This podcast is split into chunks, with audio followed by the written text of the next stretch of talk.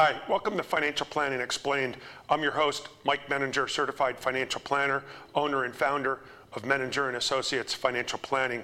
Um, as I've always stated, the purpose of this show is to provide educational content to the viewers. And today's show, we're going to be talking about mortgages. Uh, a few weeks ago, uh, I had a guest on my show, and we were talking about first-time home buying. We'd like to really touch upon that, but overall mortgages in general and just how to you know navigate the system. And with me today is a guest of mine who i'm going to endorse is the gentleman who actually did my mortgage for when i bought my house three years ago uh, mike harvey. Mike thank you for joining us. Mike is a mortgage professional. He is also uh, one of the owners of Vantage Point Financial Group, which is located in Pennsylvania. I assume you do work in the tri-state area as well. Yes, so we are we're located in Blue Bell, Pennsylvania. and We also have an office in uh, Philadelphia, Oh, but then we are licensed in Pennsylvania, New Jersey, Delaware, and Florida. So we do originate loans in all of those different states Okay. um, for residential properties. Good to know. Good to know.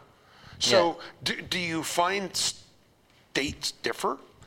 Um, in in some ways. Now, from our side, a lot of the clients that we work with that are in states like New Jersey or Florida, um, they are either across the bridge in Jersey, where it's a little bit of runoff from our Pennsylvania clients, or they're purchasing second homes. Right. Second homes down the Jersey Shore, or maybe a second home down in Florida. Something like that is usually what we run into from an individual purchasing in those states. Certainly areas. Florida, yeah, and the Yep. Jersey Shore. So, curiosity Exactly. question. I know if I were to buy a rental property, the interest rate on the rental property is a higher rate. Does a vacation home also carry a higher rate than a primary It residence? It does not. So there's not the adjustment for a interest rate that you would see from an investment property for a second home. Okay. They do require different down payment amounts. For a second home, you're required to put 10% down on those properties, when for a primary home, you can put significantly less. Right. But it's not your normal 15, 20, 25, 30% that you would see for a second home or for an investment property, Okay. depending on the type of home that you purchase. Okay,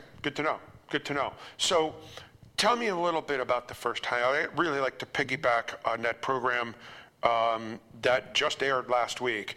Um, I would like to understand a little bit more about programs for first-time homebuyers. So there's a number of different programs designed for first-time homebuyers. and some of the most popular ones would be something like an FHA loan, right? FHA loan is really geared towards the first-time home buyer because the government does assume sometimes that somebody who's purchasing their first home might have lower credit than your normal consumer. So Okay. something like an FHA loan, it allows you to put as little as three and a half percent down on a home.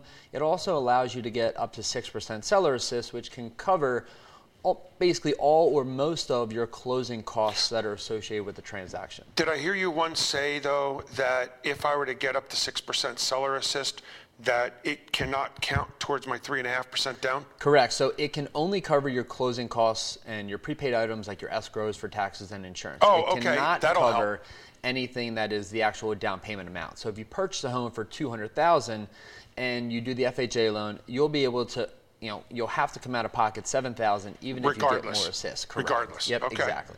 Okay. But those loans, do they ca- carry a higher interest rate?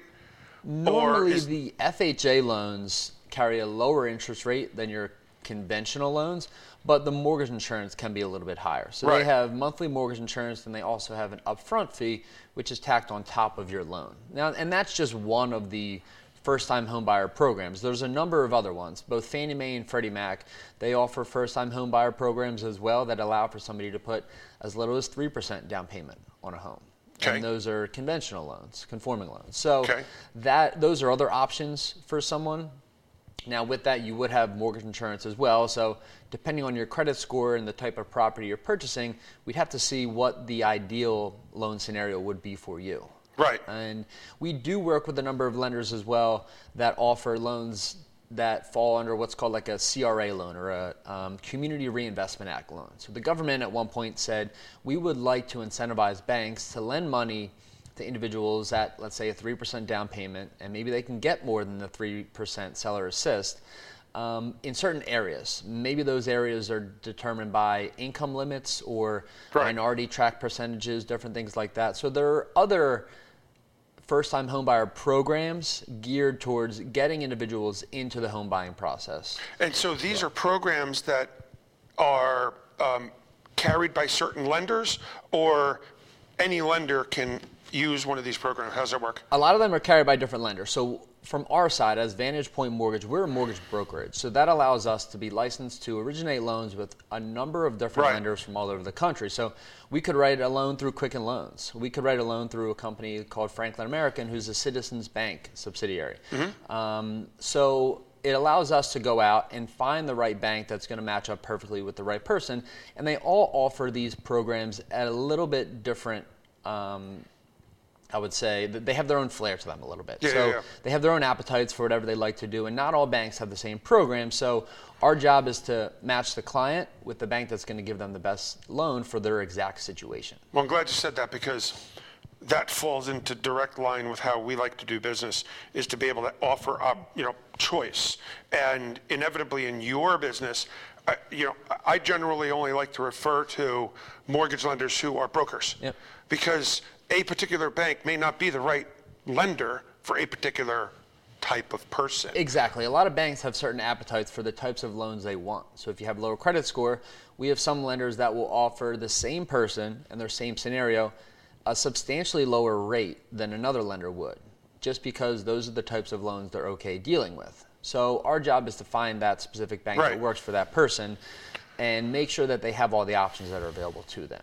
So, what are magic credit scores? I hear 660, don't fall below 660, or your bad credit. I hear 740, I've heard 760. Above that is, is considered excellent credit. What are the magic scores? So there's many different brackets for credit scores. Usually when you're above 760, that's the prime bracket that you can fall in. So Considered excellent. Sometimes individuals say I'm at 780 and I don't want to have my credit score pulled because I don't want it to fall a couple points. Not going to hurt you. Right. Once you're above that 760, you're pretty much golden.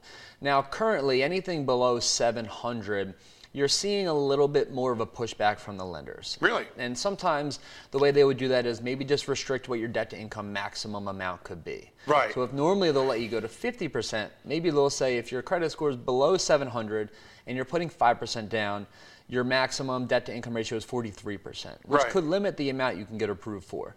Now, as low as banks will go, there are certain lenders out there that'll still go down to 580. Now, the additional criteria they want that person to meet could be more strict than some Of somebody with a course, they're going to want 20% down. We want a better debt to income. It- yes, it could be a number of different factors, whether it's down payment, um, the number of trade lines that you might have, compensating factors are you know are another way that they can look at these. So it varies, but technically you can go down to 580, but it makes there a lot more hoops to jump oh, through in sure. order to get the loan. And generally speaking, they're going to have a higher rate. the too, terms aren't they? going to be significantly worse. Right. Correct. Yes. worse. I Yeah, like that yeah. significantly worse. Right. Yeah. But you want to buy a house, you know. And so, do you know much about how to help people improve their credit scores? I'm not uh specifically a credit expert in the sense of I wouldn't recommend somebody calling me to figure out their credit score and teach them how to increase it. But Do you know anybody who is good? Is we do have a couple contacts that we do refer individuals to, but sometimes a lot of our lenders they have systems that we can put someone's credit score into. We can put the report in, and we can generate a report as to what would this person have to do if we need their score to go up a certain amount of points, and then we can advise the person on Okay. as to what to do. So Yeah, yeah, yeah. your credit score in general is really, you know, the three bulk items that make up someone's score is what's your payment history? Have you Yep. made payments on time? Do you have a history of paying things on time? Um, the second one is maybe the length of history Mm-hmm. that you have. If you only have one credit card that you've had for nine months, that score is not going to be as good as somebody who's had the on time payments for five or six years. Right. And then the other one is the utility. How much credit do you use? If you have a $5,000 credit card and it constantly carries a balance of 4900 yeah, that doesn't look aren't good. too favorable of that. Hey, by the way, I got to tell you the truth. What happens to me every year? I got my business credit card with a limit of 30 grand. It just so happens November of every year, I have to have all kinds of business licensing and everything hits all at once. And I put about 20 grand on my card. My credit score drops about 70 or 80 points for one month until I pay it mm-hmm. off. Yeah, and it happens. Credit is one of those funny things that we have to deal with because somebody can be a perfect client as far as the creditors go. They don't miss any payments, they pay their items mm-hmm. off just as you do. But sometimes, if you have a big month, maybe you plan a family vacation that month and your credit card bill is a little bit larger than you would expect it can it can negatively impact your score, which Clearly if you're trying to buy mine. a house at the same time, could impact what the terms would be that you would receive. So what do you do? Do you just say, hey, look, let's pull credit 30 days later again? So we do have the opportunity to do that in a lot of situations. So I always recommend that somebody comes to us well before they find their dream home, so right. we can begin that process to say, this is what you have to do. Keep doing these things, or here's what we have to change. And then we have the full picture as to what somebody you know, what they can qualify for, what the terms would be, and then hopefully we wouldn't have to repool their score um, because your score is good for 120 days. So hopefully we wouldn't have to repool yeah, yeah, their yeah, score. Yeah, you try to time the pulling of the credit. Well, hint, exactly. hint, if you know anybody who is a credit repair mm-hmm. expert, and anybody who's watching this, I want somebody as a credit repair okay. expert yep. as a guest on my show because I think that's something that a lot of people could learn and benefit from in advance of going to see you. Exactly. And cleaning things up. You clean up your credit, and it's never a bad thing to clean up your credit. No, it's never. It can only help you, especially in the process of buying a home, getting terms for a property, or getting ter- terms for a loan, and figuring out the types of loans you can get qualified for. Having better credit will always put you in a better position. Absolutely. Sure. Either better rates, better options, terms, op- yep. more choices, lower down payment options. All of those items come with a better credit score. How, how long does it take to really get someone's credit score to turn around or move? It depends how bad it is. exactly. right. It, it, depends what they've done in the past. Right. To, to hurt it. To hurt it. Right. Correct. Okay. So. What other things do you recommend to the first time homebuyer who, you know, eh, eh, one of the things that we referenced in our show is for the um, actual buyer to do a little bit of their homework first because I know if if you told me today 50% debt to income that would make me qualify for a house that I can't afford. Do you actually, when you're talking to folks, consult with them in that regard to say, oh, I can afford a $800,000 house? Do you look at them in the eye and say, are you really sure you want to do this? So we have clients on both ends of the spectrum. We have some clients, they come to us and whether it's the income they show on paper or liabilities that they have on their credit report, where they're a little bit shocked that they can't qualify for something that they would imagine they could carry. But we then have clients who are in a significantly better financial situation on paper from a mortgage side than they would imagine. Right. So that would allow us to sometimes say to those people, well, how much would you like to pay each month? What's right. your ideal payment? And if they say it's $2,000 a month, but they can qualify for three, we're not going to push them for that 3,000 number. Then we're going to say, well, that 2,000 probably puts you in this type of range because a lot of individuals they get a payment amount in their head before they have any idea what they can actually qualify for. Okay. Question for you. Um, just thinking about repairing credit or down payment or, or, or is, you know, one of the places to be able to access money is through a 401k loan. And, you know, you can borrow up to 50% of your account up to uh, $50,000. Let's say, for instance, I wanted to use a 401k loan to serve as my down payment. Are they going to be looking at what my new net income is? How are they going to factor that loan? How is that going to play in? I mean, you, I don't know if you do underwriting, but you have to know enough about the underwriting. So you're able to use that money, 100%. If right. you have access to that money and you're able to withdraw it, you are able to use that. The but it's going to kill my debt to income. The banks are not going to hold that payment against you. Really? Because you're basically paying yourself back for okay. that money.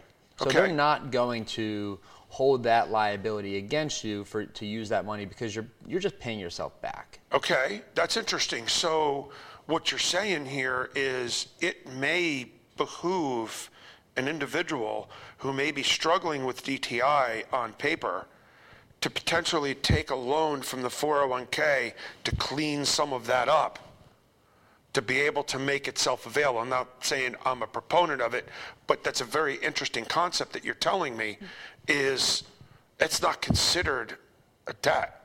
Correct. And one of the things when we initially get someone's application, we ask them questions about do you have money in an account like that? So mm-hmm. that we can get the full picture because when they come to us, sometimes it's better for them to pay off debt or of course to, to pay off a liability that will a car payment, let's say.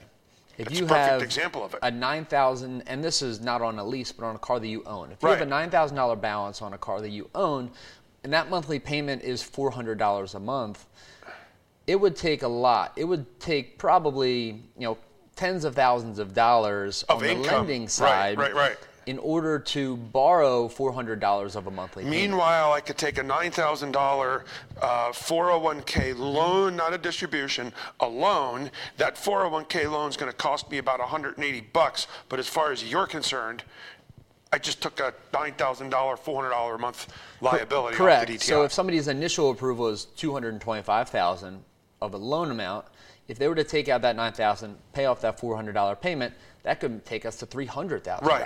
So right. it can significantly increase the amount they can get qualified for on the housing side just because you know, your car loan is over four years, whatever that number is, and you're borrowing on the house for 30 years. So right. well, not to mention the car loan may only be a year and a half away from yep. expiring, but you look at loans that if they're going to be paid off within the next 12 months, they're discarded from DTI? Correct, but not something like a lease. So something like a lease, the bank would assume you're going to lease again. You're going to lease again. So good, good. if if the car is owned, they will say, well, we don't need to hold this against you because it'll be paid off soon. Right. And then it's good point. You're going to keep that car, but not have a liability anymore. Excellent, excellent. Correct. We're up against our break.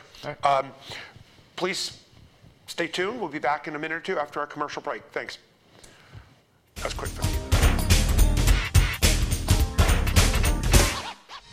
Have you saved enough for retirement? Are you financially prepared for an emergency or unexpected event? Have you thought about your financial future? Hi, I'm Mike Menninger, founder of Menninger and Associates Financial Planning. For over 20 years, we have been answering our clients' questions just like these as we develop unique and comprehensive financial plans tailored to meet their needs. When addressing your financial plan, we incorporate your entire financial picture, including taxes, estate planning, as well as investment planning and retirement planning. So call us today for a complimentary, no obligation consultation. Unique approach to financial planning.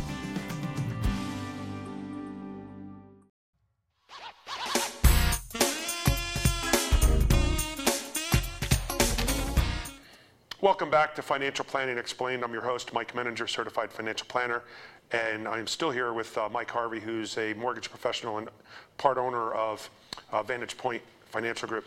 Um, Mike, we talked about a lot of stuff. Um, going back to the first-time home buyers, coming up with the cash. I mean, there's going to be, you know, how can someone come up with that three and a half percent cash if they don't have three and a half percent? Three and a half percent of 200,000. If they don't have other money to come up with, and I use a rule of thumb, 3% for the rest of it. They got to come up with the, the seven grand plus closing costs. Next thing you know, they're having to come up with 15, possibly 20 grand.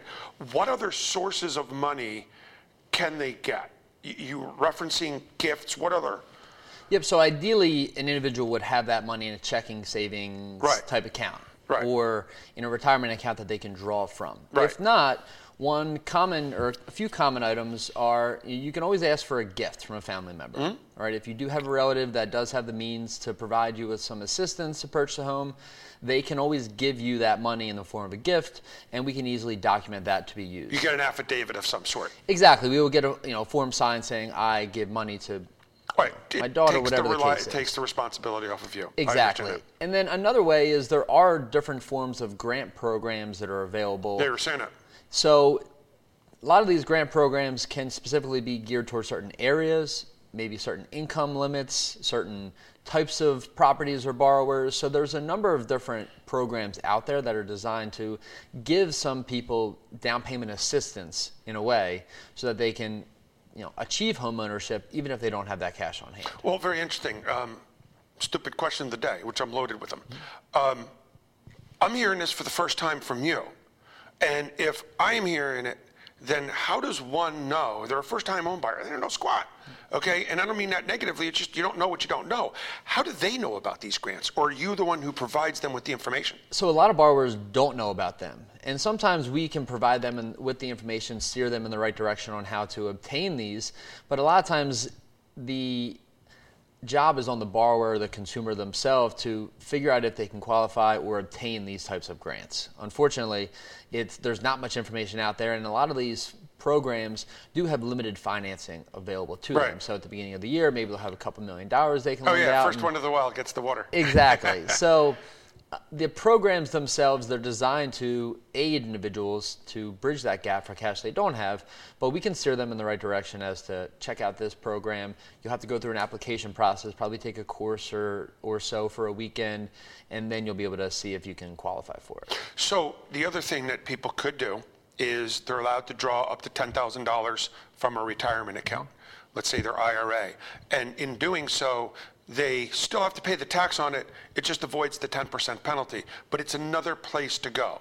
And, you know, they always got to be cautious of a few things. Number one, they're going to be paying taxes on it. So when they're paying taxes on it next year, they need to plan for what that tax's im- impact is going to be. But it's another place to go. And that is one of the things you find oftentimes, or at least I've found, and I imagine you find, one of the biggest obstacles is coming up with the cash. Exactly. And you know, we do like to work closely. If someone is a referral from a financial advisor, we like to circle back with them and say, Yeah. they need 10,000. Where would you recommend they pull this money from from what they have currently? So it's, you know, using the resources of someone like yourself to figure out what's best for that specific person for where to pull that money from. Well, it's funny you say that because, you know, there are times where I look at it and say a person is in a very low income tax bracket, probably lower today than they may ever be in, and that if they took the $10,000 out of the IRA and avoided the taxes, they're walking away with the money at a very low Yep. cost. If they're in a higher income tax bracket, what I've also done with folks is I've actually literally taken some of their IRA money, pushed it into their 401k, and then subsequently create the loan and pull it right back out again. Yep. And And our job is to figure out the type of loan this person can qualify for, what the ideal scenario for them is based upon the monthly payment and cash out of pocket, and then go back to you and say, how do you recommend getting this cash? Right. So, how would you differentiate yourself from a lot of people think of, I need a mortgage, I'm just going to go to the bank? I mean, it's sort of the layperson's like, oh, well, the bank is money. How do you differentiate yourselves from the banks? So, uh, as a broker, we have many different lending avenues, which is we can go to many different lending institutions and use the types of terms and programs that they have available to them. Again, as I mentioned earlier, not all lenders have the same appetites or they don't want the same types of clients. So, it allows us to figure out who's going to best serve each individual client. Now, from with that, you know, we get into different types of programs, right? If somebody is purchasing a $300,000 home and they're putting 20% down, the loan programs that we're going to have, while our terms could be better, are going to be similar to what you might find at a bank. Right. But if that person comes in and they don't have as good a credit, if they have lower down payment options, or if they're maybe purchasing like a jumbo loan, right, which is uh, anything, any loan amount over 548,250, we have a number of different low down payment programs for scenarios like that as well. That jumbo's gone up. That jumbo was only like 380 not many years ago. It's gone up substantially over the last couple years. So, yeah, so that's because the stinking houses have gone up so much in the last couple of years. the prices of homes have really skyrocketed. That's for sure. And Has that made you guys busier, or you're still? uh, You know, I've also heard that realtors are extra busy right now because they're taking their clients to see a house, and they're one of ten people, and nine out of the ten people fail. Therefore, they have to keep doing this over and over. You're a finite number of houses, right? You- inventory is extremely low right now, Right. which leads to way too many buyers looking at the same exact homes, and it's driving these prices up. Now, home price wise, that's probably the most important, in my opinion, aspect to the real estate market. Just because rates are very low, it's great. It allows a lot of people to refinance, but what allows people to sell and have liquidity to move from home to home is being able to sell and get some money out of your property. If nobody was able to sell and get any equity out of their home, nobody would sell. So, So- the values being up is the most important part of the market continuing to go. Uh, one of the things I was thinking about the value being up, I, I- I think of PMI, kind of like the doghouse, and you understand you're a man. Um, easy to get in, hard to get out. So let's say, for instance, I bought my home uh, by, two years ago for $300,000, and I was only able to put 5% down. Now all of a sudden, it's 350. What do I have to do to get out of PMI?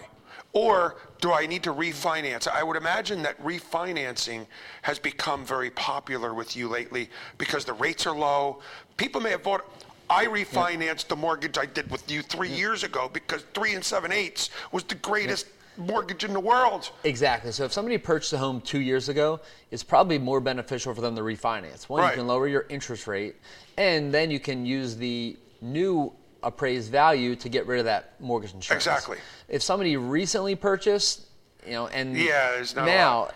It is, you know, you can always refinance. We've we've refinanced people, you know, six months after they purchased the Yeah, property seen for whatever before. reason, and maybe they had bad credit at the That's time. That's what I've seen They got it up. We've refinanced. Um, but if you don't want to refinance, but you do want to get rid of mortgage insurance, if you have an FHA loan, you're basically not going to be able to do that. They're going to want you to refinance out of that. Um, but if you do have a conforming loan, then a lot of lenders will maybe look, you know, as long as you make 12 payments, that they might allow you to get an appraisal done so that you can use that new value and just get rid of it. So certain banks and servicers, mortgage servicers who you know you make your payments to each month, they handle things a little bit differently. But if you purchased two years ago, put five percent down, the chances are you can refinance now and get rid of that mortgage insurance. Yeah, I mean, that's, And lower your rate. I mean, because you're just throwing money away. Exactly. You know, mortgage Yep. insurance is crazy that way. Uh, we are out of time.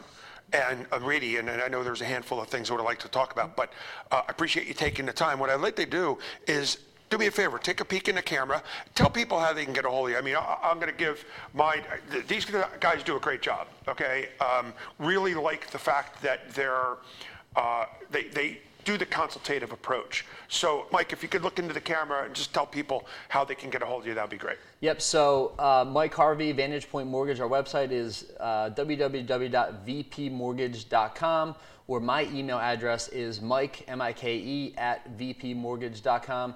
Or you can always try myself, 484-919-8976. Always the easiest way to get a hold of me, and happy to help answer any questions you might have, or help you purchase or refinance, whatever it is. Excellent. Mike, thank you very much. I appreciate it. Thanks. Uh, thank you very much for joining us. Um, I hope that in conjunction with our episode uh, from a few weeks ago on the first time home buying, that Mike was able to supplement it. But as I, you know, have endorsed him a couple times, I mean, I wouldn't have used them if I didn't think that they're good. So, um, I encourage you, if you need to refinance, uh, talk to your financial advisor, reach out to someone like Mike who can really provide you with a consultative approach to making sure that you do it the right way. Uh, till next time, I hope you have a wonderful week, and I will see you in next week's episode. Thank you very much. Have a great week.